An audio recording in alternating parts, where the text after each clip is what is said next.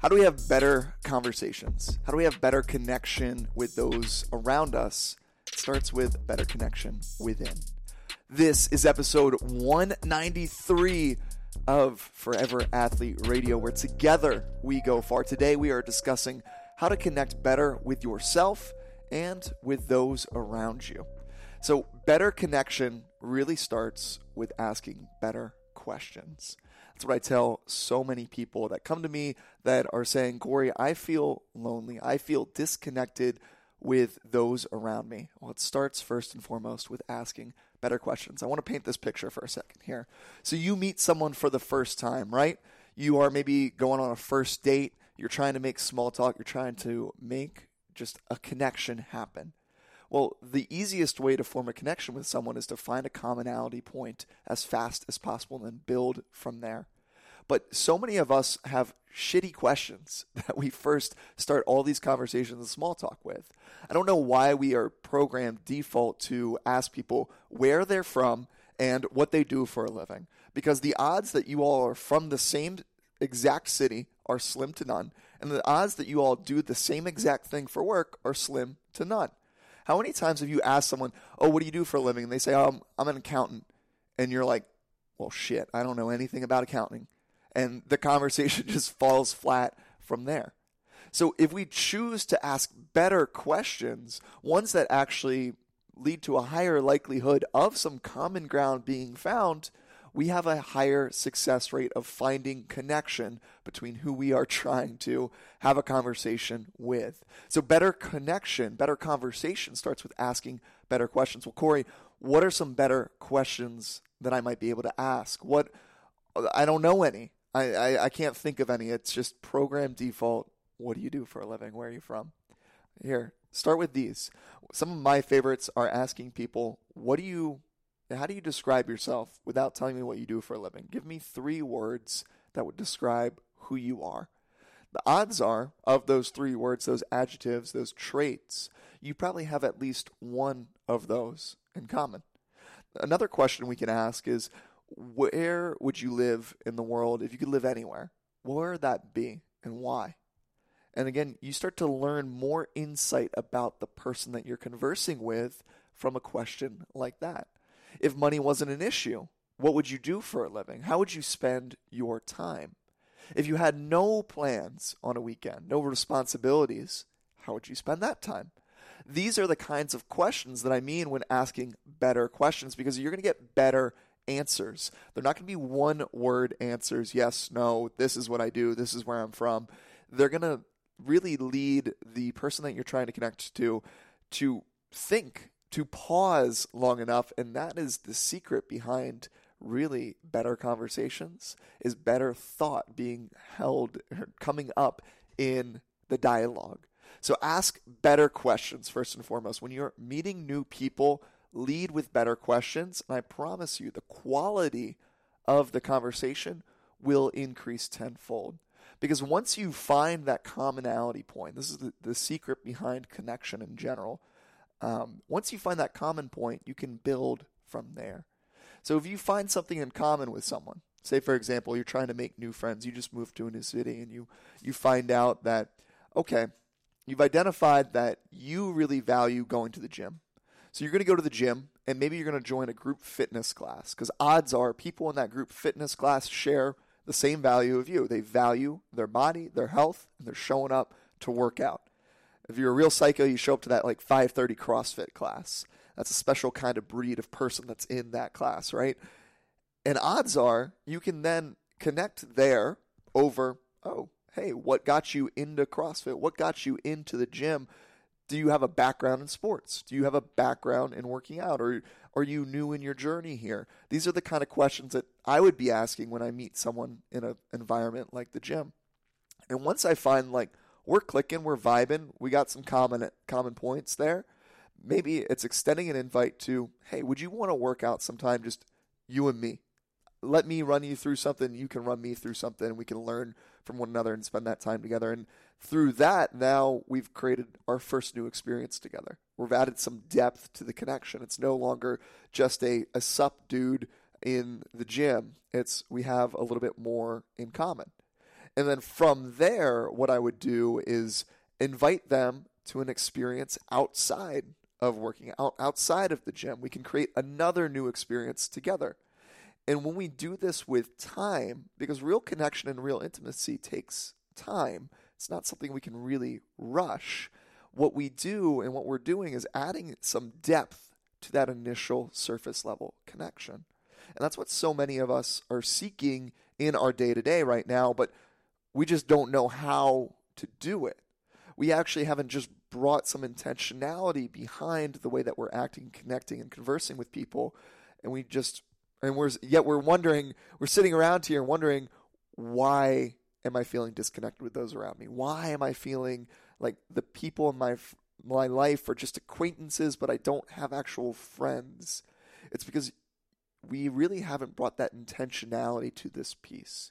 Just like you would be foolish to say, I don't understand why I'm not in better shape if you never went to the gym. If you never put time and effort and energy to go into the gym, it'd be foolish to ask yourself, look in the mirror and say, I, I don't get it.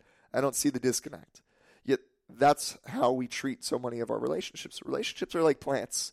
We have to water them consistently from time to time. Some plants require more watering than others, right? But we have to water them consistently for them to grow to add depth to the connection. So when you are connecting with people for the first time or the hundredth time, you get to water that relationship with some intentionality. You show up fully present with that person. And that's what we're going to kind of look to next here. The next kind of conversation is around, well, if we've already established initial connection, we already have friends in our lives, we already have a partner, whatever that is, and we want to add some depth, some dynamics to that relationship. How do we do that? How do we make sure that we're growing together and just as a, a person, as ourselves, as an individual as well? Well, it starts with adding space, holding space. So, one of the things that I've been very fortunate that uh, I've been told I, I do well is that I hold space for other people. And because at our core, what all of us really need is to feel seen, heard, and hopefully understood. It's very interesting. I heard this conversation the other day. If you ever, if you're not familiar with Maslow's Maslow's hierarchy of needs, it goes food, water, shelter, and then social support, human connection.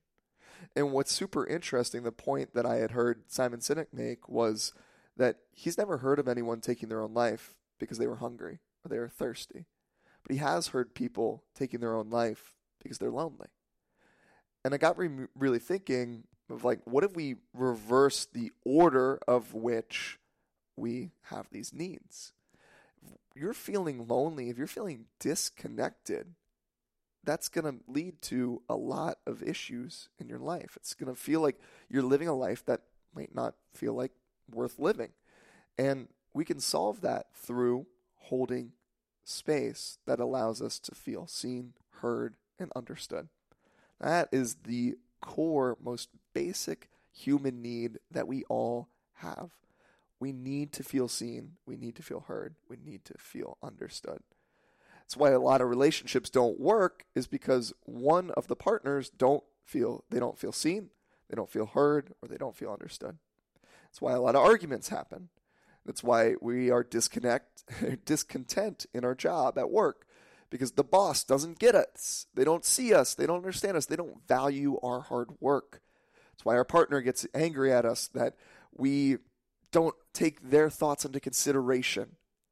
So when we lead with an invitation into holding space to whatever that relationship dynamic may be, it could be in a friendship, it could be in a, a boss work dynamic, it could be in a partnership, in a romantic relationship. We lead with an invitation into holding space. Now, what does this not look like? This doesn't look like have you ever been around someone, maybe it's a friend in your life or a partner, where it seems like every time they come to you, they're just dumping problems on you. It's just one after another. You ask them how they've done, and they're like, oh my God, I am overwhelmed, blah, blah, blah. This isn't going right. And it's just complaint, complaint, complaint. Now, there's nothing inherently wrong with that. We do need space for that emotional container to present that, right? But usually when we're on the receiving end of that and we didn't ask for it, we feel a little bit icky. We're like, whoa, that was really heavy, dude. Um, I don't really know like what to do now. This wasn't the right time and there wasn't the right space for it. How do we change that? What's the solution there? We invite them to a container, a space that we can create. And what I mean by that is just it's just a conversation between the two of you that allows for that to come up. So that oftentimes what's happening to those these people that are constantly complaining is they're never actually feeling heard. They're never feeling understood. So they just keep regurgitating and repeating themselves over and over and over and over again like a parrot until someone hears them. So if you want to solve the relationship dynamic of constant complainers in your life, offer them the space to truly feel heard. Invite them in. It's like setting the table for a meal. Once you set the table a certain way, you allow a much better meal to be had. That's what you're doing when you invite people into these conversations and you hold that space that really allows them to feel heard. It will solve so many issues in your life if you just ask permission ahead of time. Hey, I've really had had a really tough day at work today. Do you have the space to kind of hear about it? And being okay with your partner or your friend or whoever it may be to say no. And then if that is the case, say I understand. When would be a better time? Set a future date. And that allows you to emotionally unpack it together.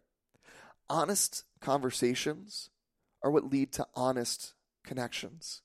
We need honest conversations to have more honest connections.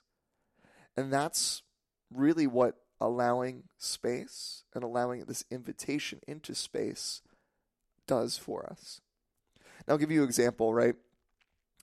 When we're receiving feedback, oftentimes it's vital for flow and it's vital for human connection that we need feedback in our lives. It is this GPS course corrector in real time that allows says, "Hey, are we going the right way or are we not?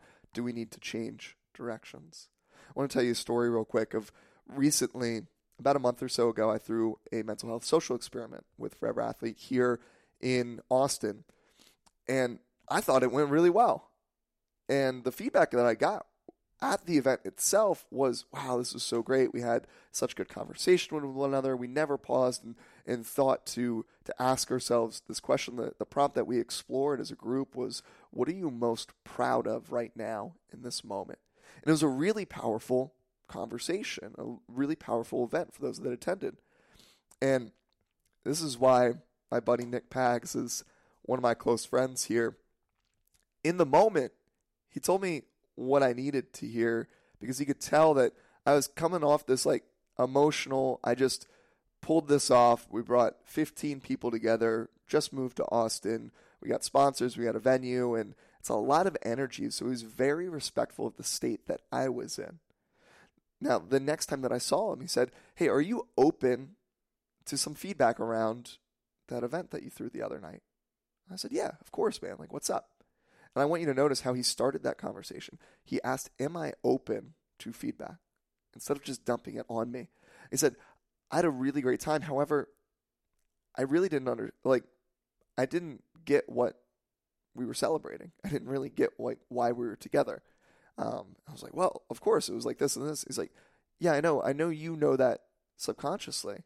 it's in your head, but you didn't do a fantastic job communicating that in the space to the people that were there. I was like, oh, shoot. Okay.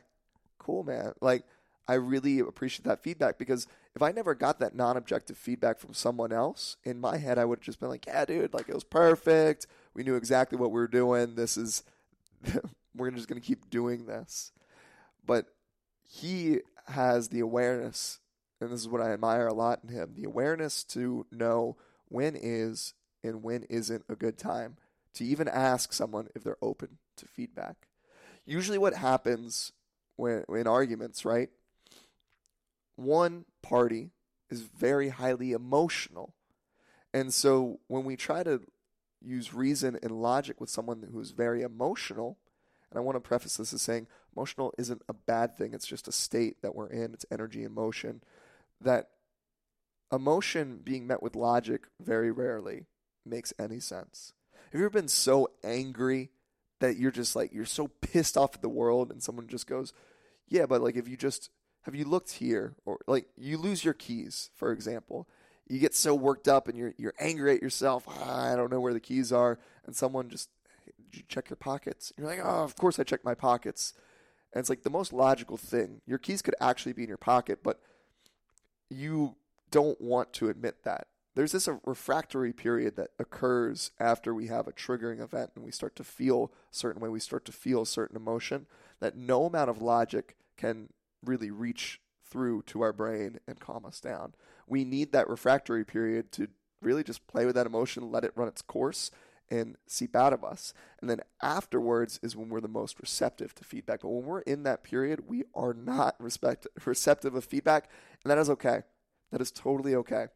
That's why when you and your partner are arguing, allowing space to be there where, hey, I know we're upset right now. Why don't we shelf this conversation to a, a later time where we both have a little bit more capacity to really see and hear one another out? And that becomes a much more productive conversation rather than a confrontation. I had a client the other day um, come to me and he goes, he's having a little bit of issues at work with a, with a manager. And we were talking through it. I said, okay, what do you need at work to feel a little bit more seen, heard, and understood? Because right now he's feeling undervalued. He's not really feeling recognized for what he's bringing to the table, and he wants to change that. And he goes, Well, Corey, I'm not confrontational. I go, I think that's the first issue. Not that you're not confrontational, but that you're viewing communication as confrontational. A lot of us are going through our lives right now viewing any sort of honest conversation as confrontational. But I want to offer you, what I want to invite you into is starting to shift how we view this. If instead of looking direct conflict with the person that we have an issue with, a, a, a puzzle that we are trying to solve together, that's what we want to shift to. It's a puzzle solving opportunity. So instead of facing them head on, what would it look like to go alongside next to them and say, hey, we both want the same thing. We're try I'm trying to get on the same page here as you. If you're open to it, I would love to have a conversation to try to better understand what your expectations of me are and how I can better meet those. Because right now, the way that it stands, I'm really struggling. I'm really frustrated with how things have been going here, and I want to change that. Are you willing to help me do that? That's not confrontational. That is inviting them into a conversation. And that's what we can do as we try to connect more and more and more with those people around us. Instead of viewing conversations as conflict, start to view them as an invitation to a conversation. You are all on the same page.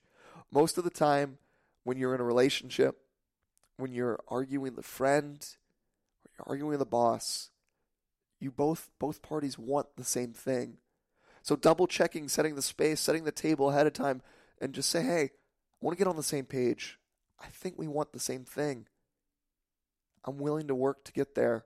Are you? And extending that invitation, they're like, oh, yeah, of course.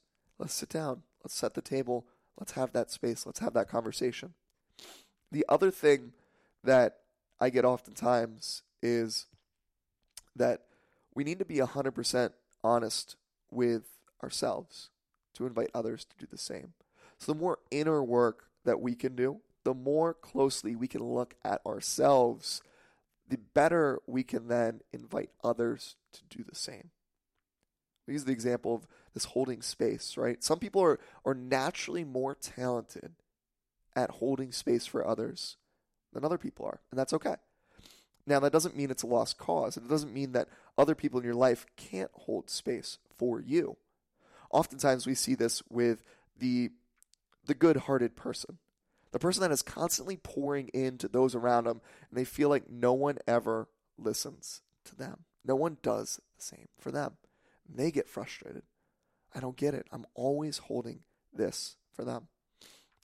Well, what you're doing, one, is keep doing what you're doing because what you're doing, you're modeling good behavior for those people around you to mirror and hold back for you. The disconnect oftentimes is that person's constantly doing it for other people, so they're not in the habit of asking permission themselves. Do you have the permission of the person to switch the roles? Ask. Ask. And you never know what will happen until you ask. But when you ask that kind of question, again, better questions, this is going to allow you to get what you need as well. It makes what maybe once felt like one sided relationships whole. And it brings the scale a little bit more even on either side rather than constantly they're dumping stuff over here and you're constantly up here and you're like, ah, I just know I can never go to that person for whatever. Well, you never know until you ask. And if you, and if you ask enough, you, with time, can build this better relationship. So, the biggest thing, one of the last kind of final thoughts that I have here today is, you know, true intimacy, true connection comes from time and conversations. And they oftentimes have to come off of social media. One of these lines in Kendrick Lamar's latest album that really stood out to me was thoughts and prayers way better off timelines. I hope I pray to God that you actually pray to God is the, the line before that, I believe. And I see it oftentimes in this generation that we're so willing to have these honest conversations with straight to our phone, but we're doing ourselves a disservice in that process. How many times we see like Father's Day? We we post a picture oh, look at this baby picture me and my dad. Happy Father's Day, Dad. Like, love you so much. You mean the world to me. And you throw that on Instagram, knowing very well that your dad does not have Instagram and he's not checking that shit. He's not seeing your heartfelt message, but we're doing that to just appease others and show people, yeah, yeah, yeah I got a healthy relationship with my dad. Some of the best relationships are meant to be private, they're meant to be off of social media. Choose them and treat them like such. You have thoughts and prayers? Amazing. Tell the person that you are thinking of and that you're praying for directly. You bring them more to that conversation, more to that connection in doing so. The world doesn't need to know everything that is going on in your life. That is not vulnerability. What vulnerability truly is, is being able to have a sit down, face to face conversation that is honest, it is open, and it, it might be tough. There might be tears, there might be anger, there might be frustration that comes up in that process. But leading with vulnerability to truly express who you are and how you're feeling with the person that needs to hear it the most. That's true vulnerability and that's true strength. And that doesn't get to happen on timelines. That doesn't get to happen in social media. That gets to happen in real life. Or maybe it becomes through a FaceTime with a friend or family member if you're not in the same area. Because I know some people out there are going to hear that message and they're going to nitpick me, right? But your experience, it's okay to keep just your experience. You don't have to share all of you with the world. Honestly, that's something that I've been really contemplating more and more as social media has, has taken off here and more and more people are following along my own journey.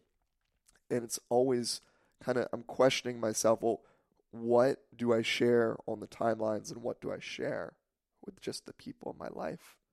and you need to have a answer to that. If you're a creator, or if you're just you don't even view yourself as a creator, if you're just a regular person, quote unquote. And I and I hate that I just used that word because at the end of the day, I'm also just a regular person. Just choose to share some of my experiences on the interwebs to help you, encourage you to create a new experience for yourself. That's the main reason I create, and that's the main reason that I show up. And in doing so, I have to know that not all of me has to be shared to do that, to have that happen in uh, the world. And I'm okay with that. So, if you want better relationships, starts with a better relationship with yourself. So, then one of the last thoughts, I, the last thought I want to leave you with here today to create a better relationship with yourself, no different than those around you. Ask yourself better questions. If you listened, um, I'm trying to think of the timing. This episode will actually come out a week before an episode that I just recorded last night with Caleb Fossum. Great guy. One of these ideas, themes that came up in that was this concept of he brought up clarity and knowing yourself. If you're right now, if you're watching this, we got the BU t shirt going on. What does it mean to be you? Being you requires constant inner reflection. It requires looking in the mirror with some intentionality. Not to check yourself out and say, oh, okay, but not, also not to pick yourself apart. Looking in the mirror to see what am I feeling today? What do I need today? What does my heart need today? These are the kind of questions that I'm talking about when I say ask yourself better questions to get to know yourself better. Allow that space for yourself. Start your day not on social media. Start your day not checking emails and texts and, and all of this, but create some space for your own self to feel seen, heard, and understood with yourself. Allow that space for that stuff to come up. A lot of us are just running around so fast from the minute that we wake up to the minute that our head hits the pillow that we never allow our intuition, that inner voice, to actually be heard, to even get one word in. It's like that middle child syndrome, right? Like you're somewhere in the middle, mom and dad don't really hear you, uh, you feel like your voice doesn't actually really matter. Allow that space for your voice to come up. Ask yourself better questions. I have a challenge this week for you as you go into the week here. I got two challenges. One, what does it look like to clean your mirror this week? How can you get more clarity in getting to know yourself? I want you to take some time to look inward this week. And then, lastly, my second challenge to you is to ask better questions of those around you. If you truly want better relationships, if you truly want healthy relationships. That could be romantically or in friendships, better work life balance, better work dynamic. Ask better questions of those around you. Maybe save this, listen back to this episode a couple times, highlight some nuggets that stood out to you, and put this practice into practice. Put this into action this week if you could share this episode with a friend, a family member, a teammate, means the world. Subscribing to wherever you're listening to means the world to me as well. It helps us all grow further together. And that's what we're all about here at Forever Athlete Radio, Forever Athlete as a whole. As always, I appreciate you being here. Of all the things that you could be doing in the world, the fact that you spent about 30 minutes here with me just means a lot means a lot, and I truly do value you being here. So mm. until next week, flow on, my friends.